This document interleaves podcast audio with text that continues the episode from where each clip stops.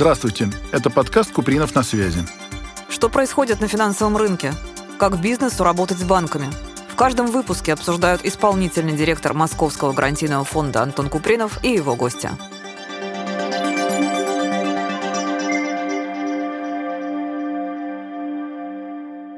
Добрый день, дорогие друзья. С вами исполнительный директор Московского гарантийного фонда Антон Купринов. И сегодня у нас День права. У нас в гостях генеральный директор Центра правовой помощи «Цитадель» Татьяна Антипова. Добрый день. Татьяна, спасибо большое, что вы нашли возможность к нам забежать на огонек. Расскажите пару слов о себе. Я основатель и руководитель Центра правовой помощи «Цитадель». Центр существует 6 лет, уже седьмой год идет. До этого у меня 20 лет еще юридической практики. Я практикующий юрист на данный момент, член Комитета по защите предпринимателей, Общероссийского движения предпринимателей, спикер ТВ по правым вопросам, ну и, естественно, в любом случае я участвую еще в разных проектах, именно направленных на помощь предпринимателям в большей степени. Наш комитет, он существует, в принципе, не так давно, и мы только набираем глобально обороты, чтобы помогать предпринимателям. Но мы достаточно часто проводим круглые столы, где любой предприниматель может прийти на абсолютно безвозмездной основе, задать свои вопросы, получить ответы, ну и в дальнейшем какую-то помощь. Плюс, естественно, у нас есть чат, куда люди пишут и задают вопросы.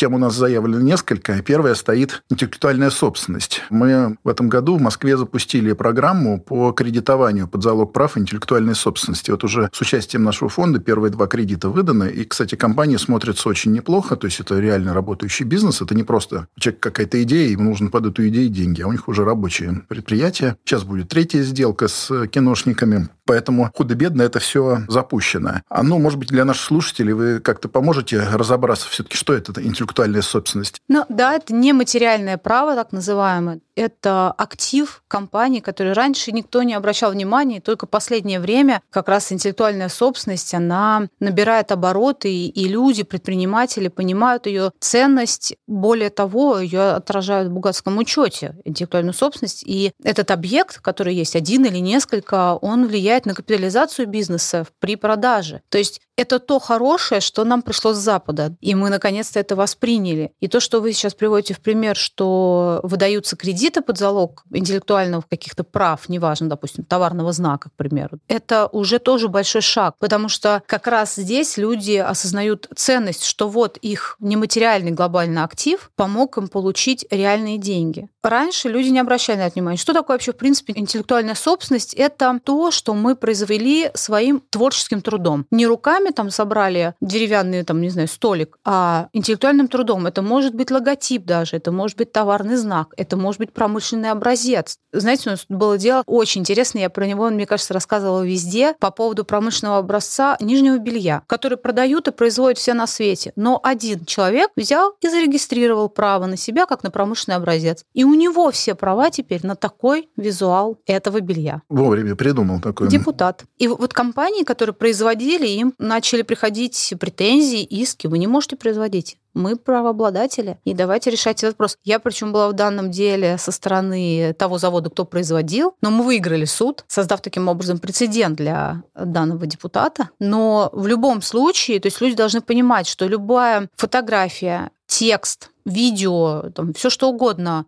вот сейчас постоянно встает вопрос, мы пытаемся к этому подготовиться, созданные искусственным интеллектом. Это тоже относится к категории интеллектуальных прав. Что может быть такого ноу-хау какое-то, база данных.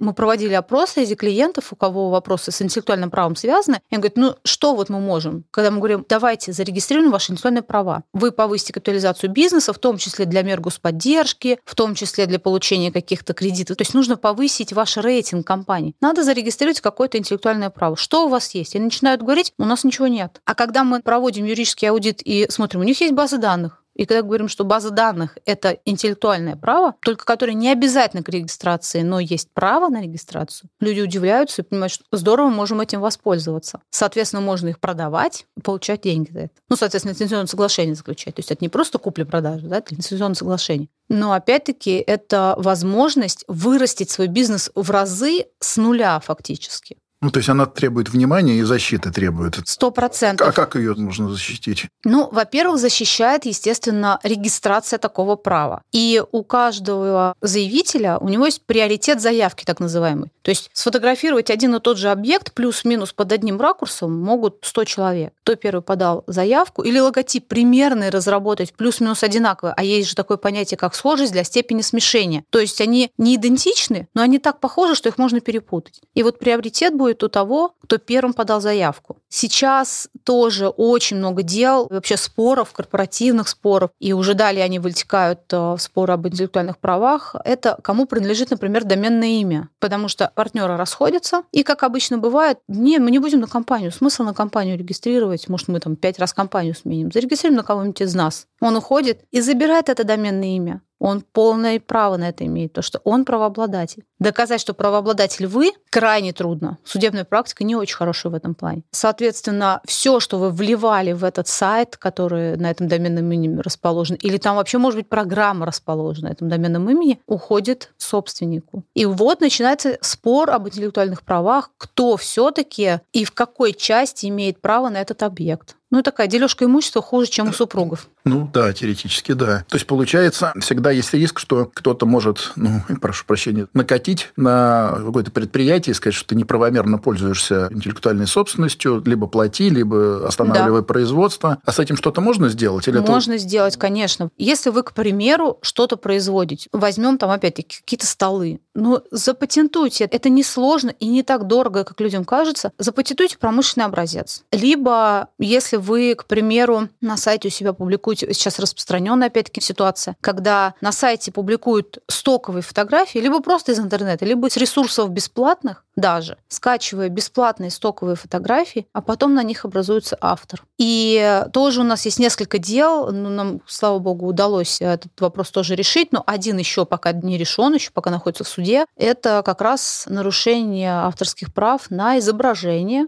более того, там есть такой момент, люди хитрые, и что они делают? Обрежем фотографию. У себя, ну, как бы другая, другая. Нет, это уже изменение объекта интеллектуальных прав, и за это дополнительная ответственность. То есть это дополнительное правонарушение, да? да? То есть и за это еще, естественно, дополнительные взыскания. Ну, назовем это штрафными санкциями, называется немножко по-другому, но чтобы было людям понятно, что это штраф определенный. Плюс выплата компенсации, плюс убытки могут быть возмещены, если действительно правообладатель понес какие-то убытки с этим связанные. Например, люди думали, что это другой на самом деле фотограф, другой автор нарисовал этот рисунок, приобретали его у других лиц правообладатель имеет право заявить свои требования. А защитить каким образом можно? Первое, это, безусловно, регистрация своих прав. А второе, это с кем бы вы не работали, фотографии ли вы делаете, сайт ли вам разрабатывают что тоже является интеллектуальным правом. Обязательно в договоре указывайте, что вам передается право ну, либо это лицензионное соглашение отдельное, либо, в принципе, хотя бы подстрахуйте себя тем, что в договоре будет указано, что вам передаются права на этот объект, и вы вправе публиковать его, там, каким-то образом использовать и так далее. Авторское право – это неотчуждаемый объект, всегда стоит за автором. Если вы написали стихи, вы всегда будете автором этих стихов, даже если вы свое так называемое неисключительное право передали уже третьим лицам продали на основании лицензионного соглашения. Кто может на эти стихи там песню написать еще что-то. Но автором останетесь вы при этом.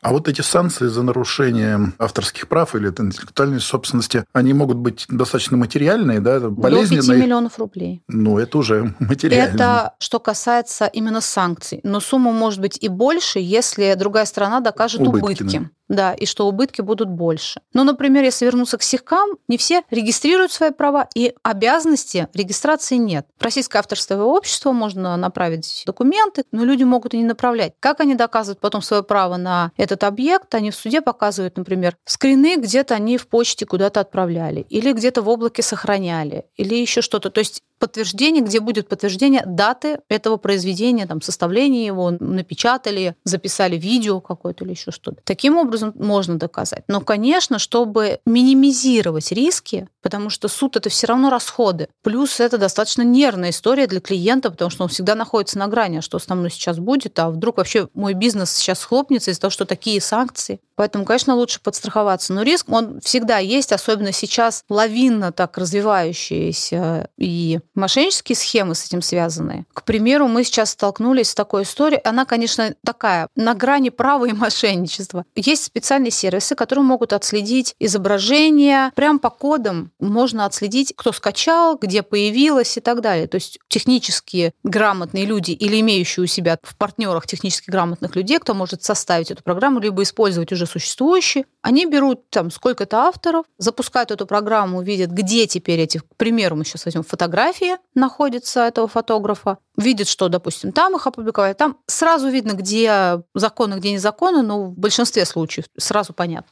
Они направляют этому автору проект договора, говорят, давай мы заключим с тобой договор, мы будем защищать твои права, там деньги пополам. Ну, условно, там, может быть, условия гораздо неинтереснее для автора. И идут в суд и взыскивают, они все равно, они закинут миллион этих исков, ну сколько-то из этих исков они все равно выиграют. То есть когда люди там, кто-то не будет бороться, кто-то подумает, ой, да, я виноват, а даже не понимая, что ты можешь хотя бы неполную ответственность нести. То есть где-то те претензии, которые к тебе предъявляют, ты даже использовал эту фотографию. Но, допустим, у тебя все равно указан автор ссылка на него. Да, то есть минус одно нарушение. И, например, сейчас есть такой один предприниматель. С начала года у него было подано более тысячи исков. То есть здесь уже вопрос не защиты прав по факту, а больше зарабатывания вот на этом потоке. Вы же в вашем центре тоже и с субсидиарной ответственностью, наверное, сталкивались. Да, это сейчас тоже много. Вот меня тоже, как директора, это потенциальный риск такой беспокоит. Да более того, у меня два моих институтских друга, которые разные банки возглавляли, им прилетело. Один только-только отбился, поскольку практика все-таки начала более цивилизованной становиться. Поэтому такая неприятная вещь. Что там сейчас происходит? То, что вы говорите, практика стала более цивилизованной. Наоборот, она очень жесткая в плане директоров и учредителей. То есть вот для других, например, даже председатель совета директоров или член совета директоров, если он был в банке, например, членом совета директоров, но не был председателем, проще уйти от субсидиарной ответственности. Что касается, если мы возьмем обычные ООО, неважно с каким доходом, даже если микробизнес или какой-то, допустим, крупный бизнес даже, генеральный директор и учредитель, раньше как у нас было, и все говорили, сейчас тоже продолжать, меня это искренне удивляет, когда говорят, не открывай ИП, открывай ООшку, ты будешь нести ответственность своим уставным капиталом в 10 тысяч рублей. Больше это не так, и уже несколько лет как не так. То есть генеральный директор, учредитель и даже иные лица, которые могут быть даже юридически никак не оформленные в этой компании, но которые будет доказано, что они оказывали влияние на решения, принимаемые данной компанией, которые привели к банкротству и пользовались этим доходом, их можно привлечь к субсидиарной ответственности. Практика такая, что генеральных директоров чуть ли не за одно слушание признают. Потом спорьте, развивайтесь, есть шанс вернуться в первую инстанцию, и тогда начнут рассматривать. Разбираться. Да. У меня, например, сейчас дело у нас, вот нам удалось вернуть в первую инстанцию, хотя там невооруженным взглядом видно, что генеральный директор и учредитель только вливала свои деньги. То есть там огромные суммы, мне нравится миллионы миллионов говорить, то есть не конкретно, а миллион миллионов реально, и вкладывала эти деньги, постоянно подпитывала компанию, но вот довели эту компанию по итогу до банкротства. Не она, она и свои не вернула, и еще сейчас ее на еще большие миллионы миллионов привлекает к субсидиарной ответственности за одно слушание. В первой инстанции за одно слушание.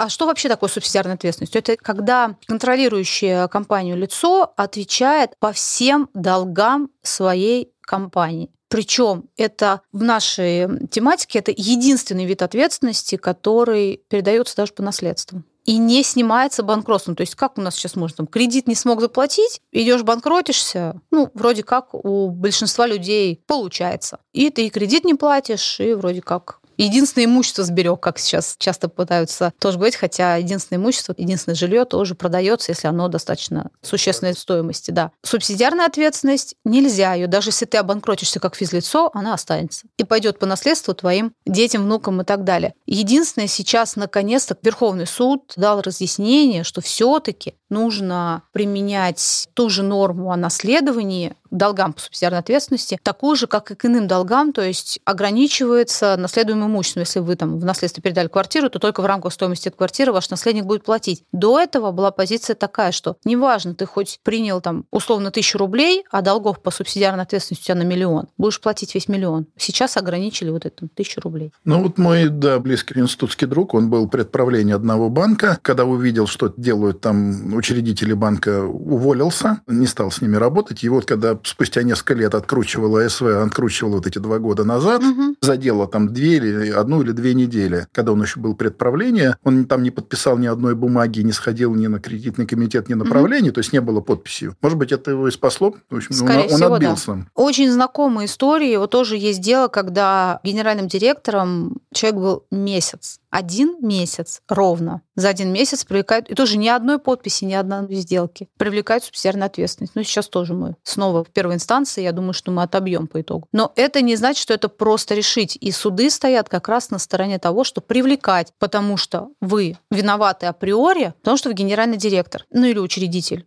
Причем важно такой момент. Людей привлекают даже не только за то, что они что-то сделали, а есть такое понятие бездействия. И вот за бездействие тоже привлекают. Например, если ты видишь, что твоя компания не может платить по долгам, у тебя месяц на то, чтобы подать заявление о банкротстве самому. И вот за неподачу тоже привлекают субсидиарную ответственность. И нужно доказывать, что не было признаков банкротства, что мы там вырулили этот бизнес. План у нас финансовый был и так далее и тому подобное. И э, мне, например, тоже, причем мы в комитете мы обсуждали этот вопрос, и э, просто клиенты приходят и говорят, я номинальный директор. В законе же сказано, если номинальный, освобождается от ответственности. На практике наоборот. Если выявляют, что номинальный, наоборот. Еще хуже, да. Потому что это борьба с теми самыми номиналами.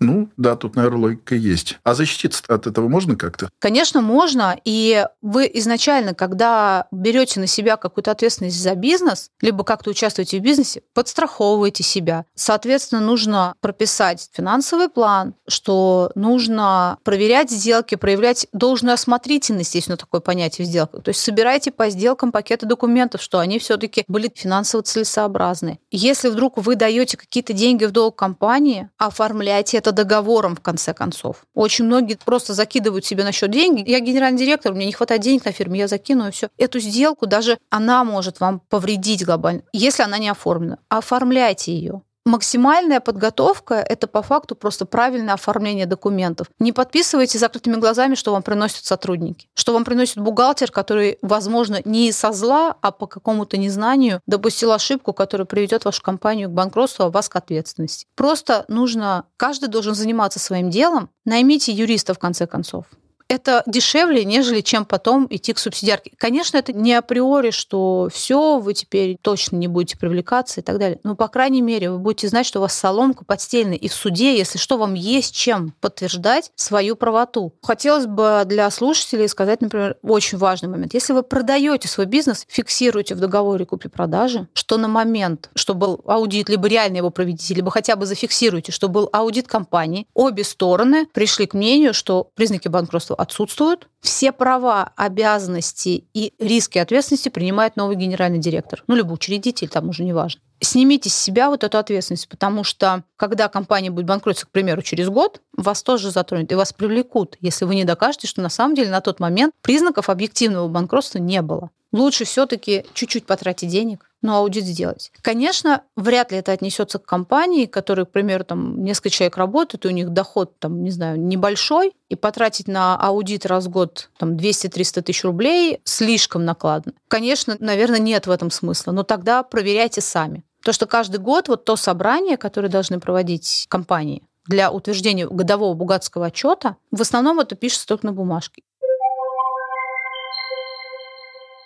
Главное обращать внимание на такие вещи, как уход от уплаты налогов и занижение налогооблагаемой базы. При занижении налогооблагаемой базы это уход от уплаты налогов и вплоть до уголовной ответственности. В качестве примера могу привести такую историю. У нас законом, например, закон о защите конкуренции, предусмотрена группа лиц, которые не являются конкурентами друг другу, работают вместе, зарабатывают условно вместе, либо даже если не зарабатывают вместе, то не являются конкурентами друг другу. Есть э, классификация таких компаний и определение глобальное. Суть в том, что они друг другу каким-то образом являются аффилированными либо заинтересованными, имеют право работать. Но есть налоговый кодекс, причем в кодексе это не сказано, но сформировавшаяся судебная практика говорит о том, что в случае, если компания, ну, к примеру, производит какое-то сырье, плюс это сырье продается, а продается через другую компанию, Это нормальная практика, дистрибьюторы и так далее. И, например, логистика отдельно в другой компании, еще что. С одной стороны, это либо группа лиц, либо просто клиенты и партнеры друг другу, но часто налоговая инспекция расценивает это как дробление бизнеса. Если вдруг найдет, что эти компании как-то взаимосвязаны не только договором. Часто находит, конечно. Часто это действительно есть дробление бизнеса, чтобы одна компания на общей системе налогообложения, какая-то на упрощенке, кто-то вообще там на патенте сидит, да, и, допустим, занимается какой-то маленькой частью, да, там какое-нибудь программное обеспечение разрабатывает.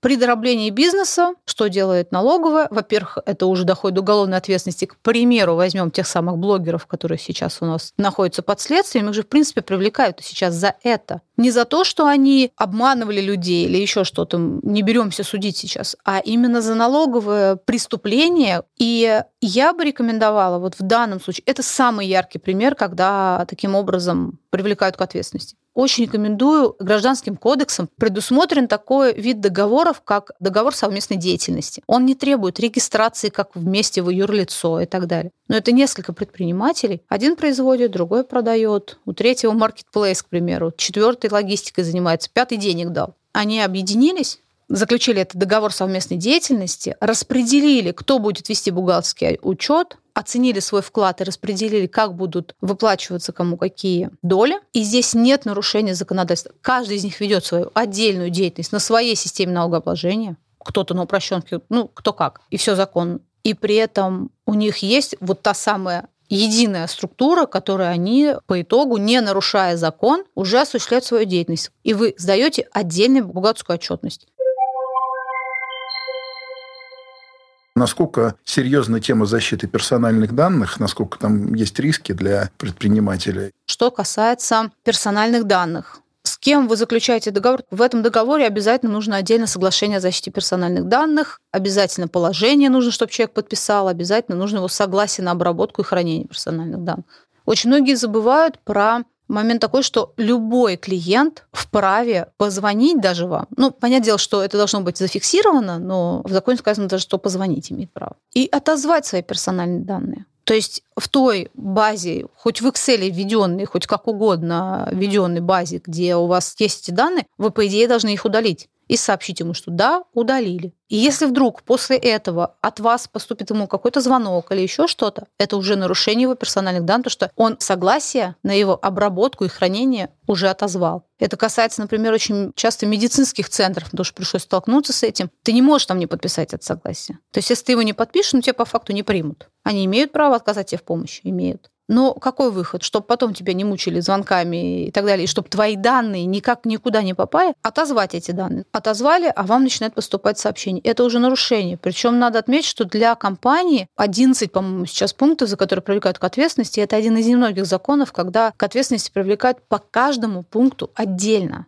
То есть не глобально выявили нарушение, наказали. А здесь выявили нарушение, проверили все остальные нарушения, и ответственность доходит до 750 тысяч рублей. Сейчас ее хотят увеличить даже до 5 миллионов. Честные предприниматели, которые на сайте у себя опубликовали обратный звонок, оставьте имя и номер телефона, и там электронную почту. И согласие опубликовала, но его нельзя прочитать, например. Такое тоже есть. Галочки. Раньше было это достаточно галочки, что даю свое согласие на хранение персональных данных. Теперь недостаточно. Нужно обязательное согласие. И на каждое действие отдельно. Это, ну, это нереально сделать. И я думаю, что 99% компаний не может до конца, до нюансов соблюсти все моменты, что на каждое действие нельзя написать «даю согласие на обработку всех моих персональных данных, передачу, хранение и так далее». Оказывается, недостаточно. Куда передавать будете? Что будете с ним делать? Сейчас закон, ну, на мой взгляд, это мое субъективное мнение, он кабальный для предпринимателя. Но какой есть, такой есть, поэтому главное, на что обращать внимание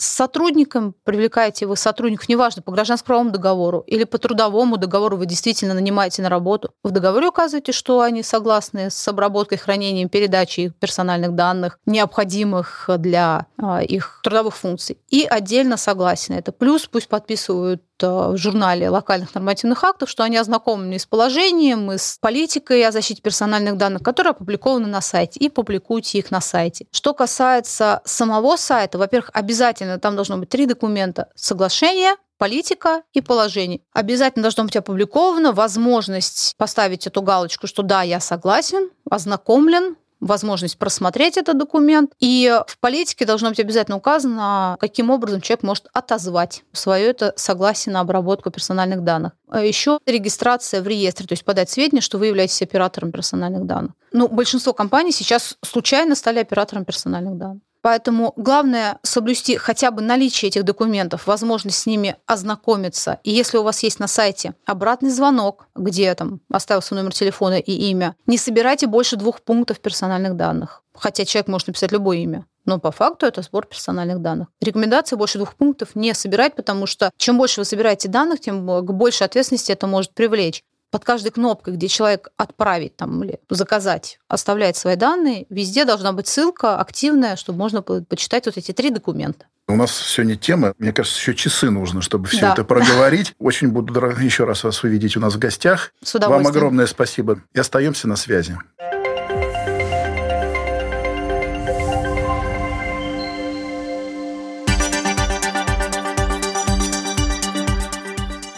Где предпринимателю найти деньги на свой проект? Что происходит на рынке кредитования? Как компаниям малого бизнеса достичь финансового успеха? Реальные кейсы и профессиональные эксперты в моем подкасте «Купринов на связи». Подключайтесь, подписывайтесь и будем на связи.